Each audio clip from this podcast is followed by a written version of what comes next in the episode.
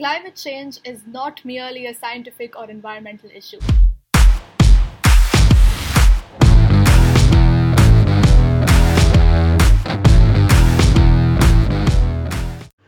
Um, hi everyone, I'm Strina. Welcome back to the Teenage Lens. And it's been a while since we talked, but I'm back. And we're gonna totally ignore the past, like what, six months? We're just gonna move past that and totally forget about it, right? Yeah. So today I have a really interesting topic to talk about and something that we've not exactly touched upon in our what, like seven episodes of um, knowing each other, if we do know, know each other, that is. Um, and the topic today at hand is climate refugees, and specifically of the Sundarbans forest. And I think climate is an extremely, um, like, it sounds very privileged of me to say this, of course, but it's an overtalked topic, right? But overtalked in such a way that it is overtalked, but the essence of it, the actual problems of it, are undertalked. So everybody knows about climate. Everybody knows that climate change is happening. Everybody knows what the greenhouse effect is. Everybody knows. Everybody knows. And honestly speaking, I'm one of the people who's kind of sick of hearing about it. Like I get it. But I'm always under the conception that I as an individual cannot exactly do anything about it from the individual level. And from a certain angle, I guess that is true. Cut this. So, uh, so today we have a topic that we I have not spoken about or uh, even mentioned in like what the seven episodes that we know each other that we have known each other in case we do, uh, and that is climate. And climate is a very interesting topic, interesting in a way that everybody talks about it. Like it is an extremely like it's a well-known topic. Everybody is well versed with it. Everybody knows like most people at least know like you know the scientific concept behind it, the logic behind it. How exactly is climate change happening? You know the greenhouse effect. Everybody knows the scientific processes like you know the ice caps are melting the sea level is rising the temperatures are rising these facts are well known and well established and like everybody is well aware of this. But one thing i noticed is that these facts are not exactly very interesting. And i am just one of like one of the many people who's kind of sick of hearing about these. And this was until this summer. And i did a bunch of research this summer and some courses i took some programs that i undertook and through which i got to know about not just the scientific aspects of climate change but the humanitarian aspect of it as well because climate change at the heart of it is something that concerns human rights. It's something that concerns people. Of course it concerns rivers and ice caps and land but it concerns people the people who utilize it. And um, this grave grave mechanism the disaster that is starting because of our actions it is displacing millions of humans. And this is called climate refuge there are a bunch of terms that we're going to use in today's episode. That is like climate refugees environmental migrants climate change induced migrants. So these are some of the terms used for people who are displaced within their country or outside of it due to the effects of several climatological factors. These may include increasing temperatures floods droughts cyclones etc etc but it can also be classified as like a complex cause of you know food and water shortage and although we will use these aforementioned terms a lot, we need to remember that the term climate refugee, although it seems like a term that is used in your everyday vocabulary, maybe, it is a term that is not recognized by the United Nations. The United Nations does not consider them refugees. So, in 2018, the UNHRC stated that environmental degradation can be brought within the scope of the violation of right to life under Article 6 of the International Convention of Civil and Political Rights and this was a significant and very important ruling in favor in favor of climate refugees. Because imagine you're living in a country you have let's say you're living in the pacific island one of the pacific island. You're living in palau. Yes there's an island called palau. Are you thinking of veg biryani? If so please bring your mind back to climate refugees. No veg biryani thoughts allowed in this episode. Anyways i'm digressing. Imagine you're living in a pacific island let's say palau your carbon emission in this world is like what 0.002% maybe even less than that probably less than that. Yet your entire island is getting submerged because of the rising sea levels. You're forced to flee from your country. You are not migrating to another country when you migrate you're migrating to one country from another because you are in search of better opportunities. You're in search of better socio-economic political circumstances. You always have the option to return back to your home country when you're migrating. But when you're a refugee you're fleeing your country. You're fleeing a war. You cannot possibly return back to that home country unless and until the war ends because your life is at total risk this is the same thing that goes for climate refugee. It's like a war is going on. You cannot return to your country if it's getting submerged. You're not leaving that your country willingly because nobody wants to leave their hometown willingly. So you can say that it is a violation of the right to life. And right to life is something that is mentioned not in not only in our Indian constitution but in several international records. That's the one like I mentioned right now. So, um, in like you know, in COP21 in Paris, the term climate migrant was used in and acknowledged in the preamble of the agreement. So, countries like France and Europe have in Europe have begun drafting laws for climate refugees. But a country like India, India, which is actually at a lot of risk when compared to France, India is at way more risk when it comes to climate change. India and other South Asian countries, they are very behind in acknowledging or coming near to acknowledging the problems faced by climate refugees. So, in this episode, we're going to talk a little bit about the Sundarbans region because that is something that I did a bunch of research on this summer and I have collected some information. So, um, we know Sundarbans, is the mangrove forest, it is in the delta of Ganges, Brahmaputra, and Meghna river, right? And it is kind of shared between India and Bangladesh, and it has a dense population. It is populated with like 4.37 million people, but like a third of this population is living under extreme poverty so the Sundarbans provides sustainable livelihoods for millions of people in the vicinity of the site and it acts as a shelter belt to protect people from the numerous storms and cyclones that hit it. So um, with the rising sea levels, the islands, the Sundarbans, the islands are disappearing. Along with this, the increasing salinity in the water and soil has totally threatened the health of the mangrove forests and the quality of the soil and crops in 2007 so basically sundarbans region is known for like the bunch of cyclones that hit it so in 2007 there was the cyclone sidra and then two years later in 2009 there was the cyclone Aila um, I really hope I'm pronouncing this right because I'm from West Bengal and I'll be really I feel like my ancestors will when they look at this episode when they hear it they'll be just like thinking to themselves that you're so yeah you're a disgrace to us. I hope that's not what happens. Anyways, more recently we have the cyclone Amphan in 2020 which destroyed like about a quarter of the delta's Indian mangrove forests. And same with cyclone Yas. So basically, all of these cyclones that are affecting this region, the everything is getting endangered. The entire 4.37 million population that is living there is living in a place that is exposed to imminent danger. So um, the areas that have been the most affected include the islands Sagar, Namkhana, Pathar Pratima, Kakdwip and Kadkdwip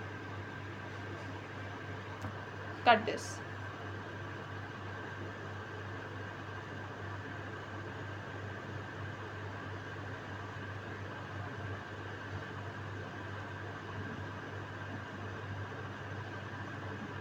So a lot of people are displaced because of this. So a lot of people you know when they when a cyclone hits their area they move to another town. Then five years later a cyclone will hit that town as well. So they're forced to keep their they're just forced to move from place to place. They're deprived of their life their property their home their security their culture their livelihood.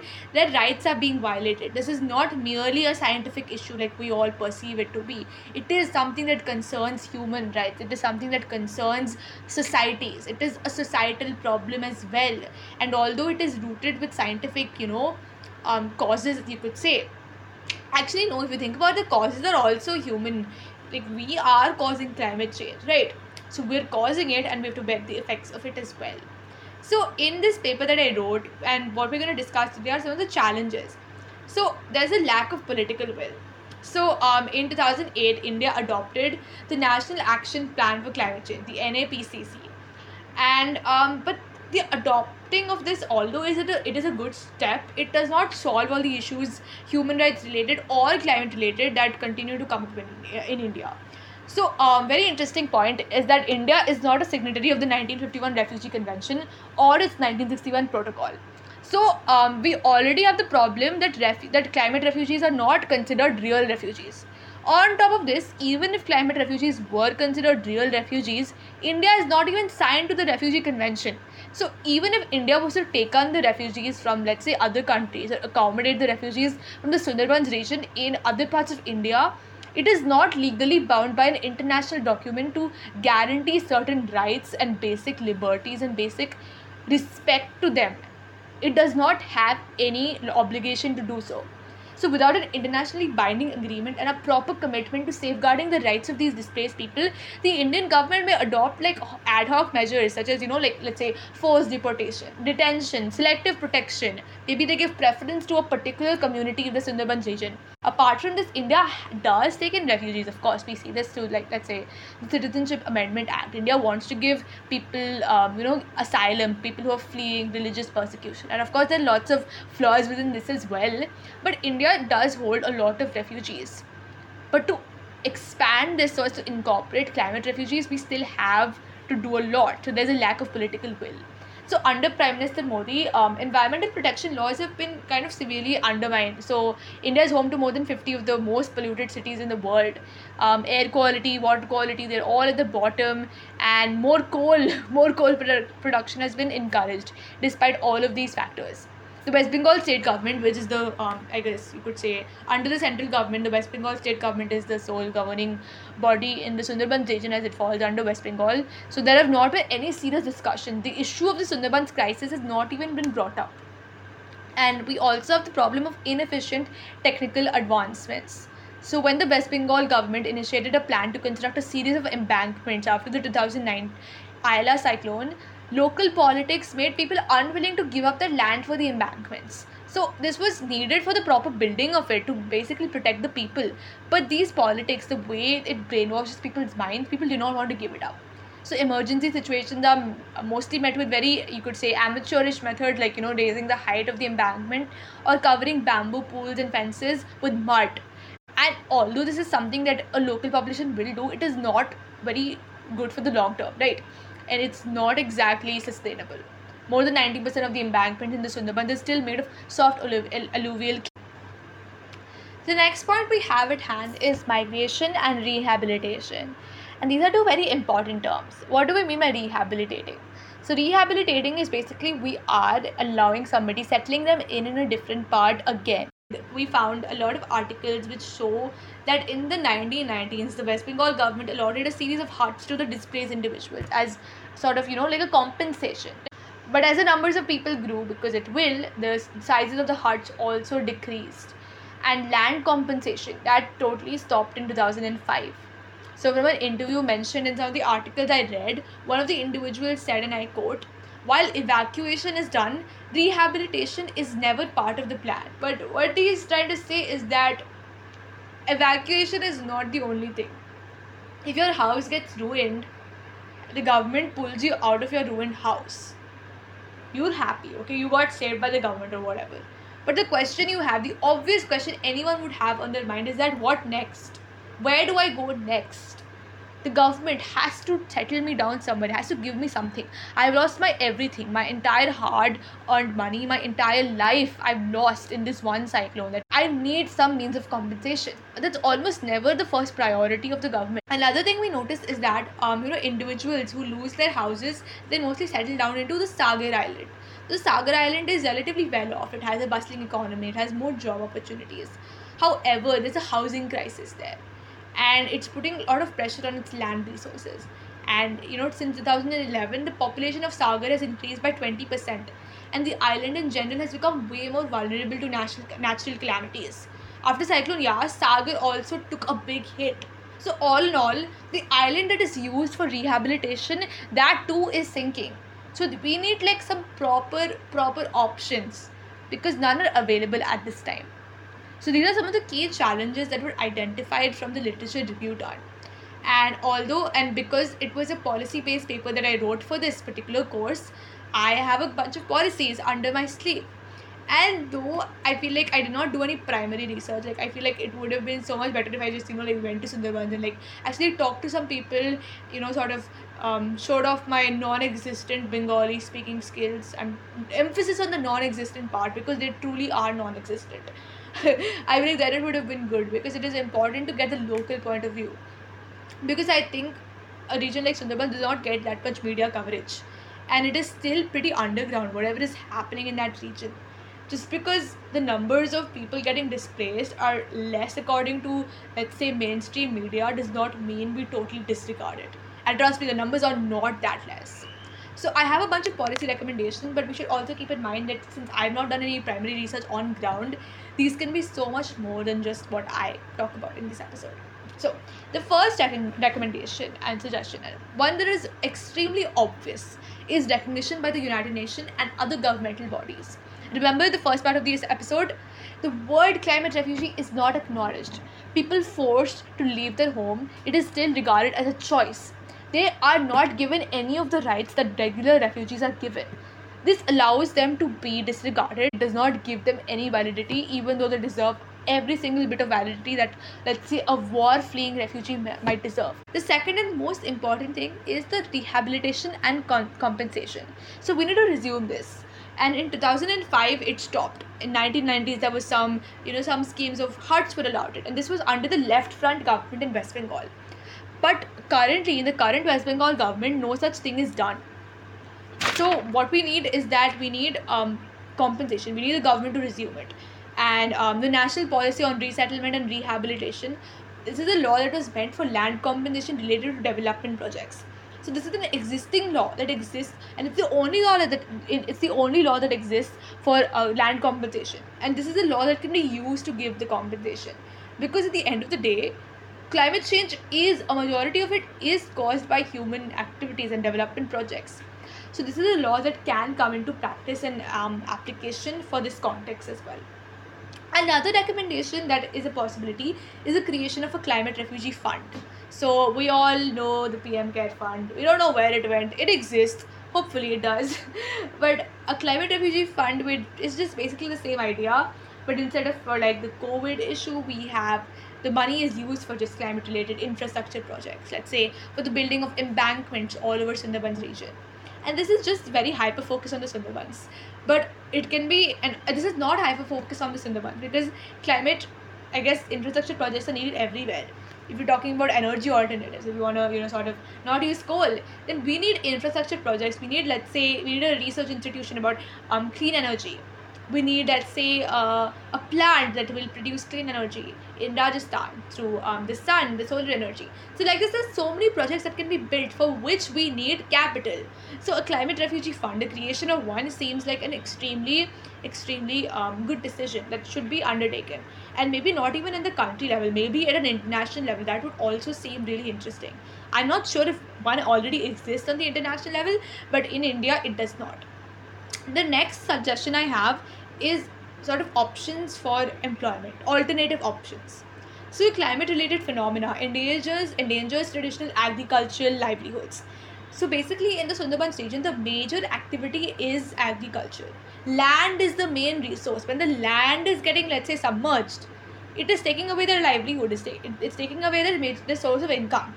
So the central government or maybe the West Bengal government should collaborate with other organizations and provide the residents with training for alternative employment. Maybe some programs being um, given, maybe they're educated about certain things they can do apart from agriculture. The next suggestion is afforestation and the barring of harmful development projects.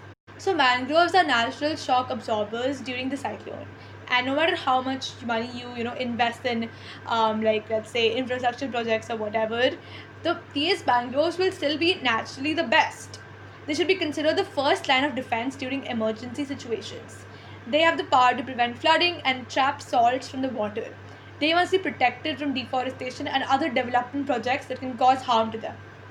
The next suggestion we have is public discussion and awareness campaigns. And I feel like I think it's just me, but like I feel like awareness is a very is a point we write in every you know like every geography answer. Like any question weird how can we preserve water? How can we save electricity? How can we weird in pol science. Or how can we stop discrimination? Awareness is key. And it sounds like a very amateurish answer but it is an important answer so um, schools could utilize their influence to impart practical knowledge to the youth as of how to survive and manage natural disasters because the Sundarbans region views it so often. Now through public discussion, so the West Bengal government, as I said, has shows like a severe lack of political will. It hasn't played a proactive role in the entire crisis. The public must establish a connection with the, with the government because at the end of the day, if the public, you know, if their houses get submerged, they need to rely, they will rely on the government for compensation. They need to be able to rely on them. They need to develop trust. So this can be done by implementing similar projects such as the Jan Sunwai. So the Jan Sunwai literally translated to the public hearing. So this is a public hearing campaign that has been launched in New Delhi, and I think I think some other parts of India as well, but it has been launched in New Delhi. So through this, citizens can convey their problems and camp and complaints to civic authorities and seek their you know redressal, uh, their response or whatever. And this is something that is needed in a region like Sundarbans where there are so many problems, and this public needs to be able to have a direct influence on the local government. And this is something that we don't need the West Bengal government. Maybe we want the Panchayati Raj institution to do this. So it just creates this level of, it just strengthens local democratic processes. So to conclude, Article 21 of the Indian Constitution, the right to protection of life and liberty, can be interpreted in the favor of this entire climate refugee crisis. And although India needs to work on internal issues such as the Sundarbans and other coastal regions, you know, they're suffering too. India also needs to be open to the ideas of receiving refugees from the outside of you know the South Asian countries because currently in South Asian countries, the South Asian countries consist of um, Myanmar, um, Sri Lanka, Maldives, India, and a couple more. Out of these, India receives the most amount of refugees. So, if a climate disaster truly comes to place, India will have a lot of load on its shoulders. Hence, it is important that we have some refugee sort of policy laid down we have good policy decisions so that not only we can solve our own internal issues but we can be a good country who is doing good for other countries who can claw its way up to the UNSC who can make a global impact and just you know be prominent.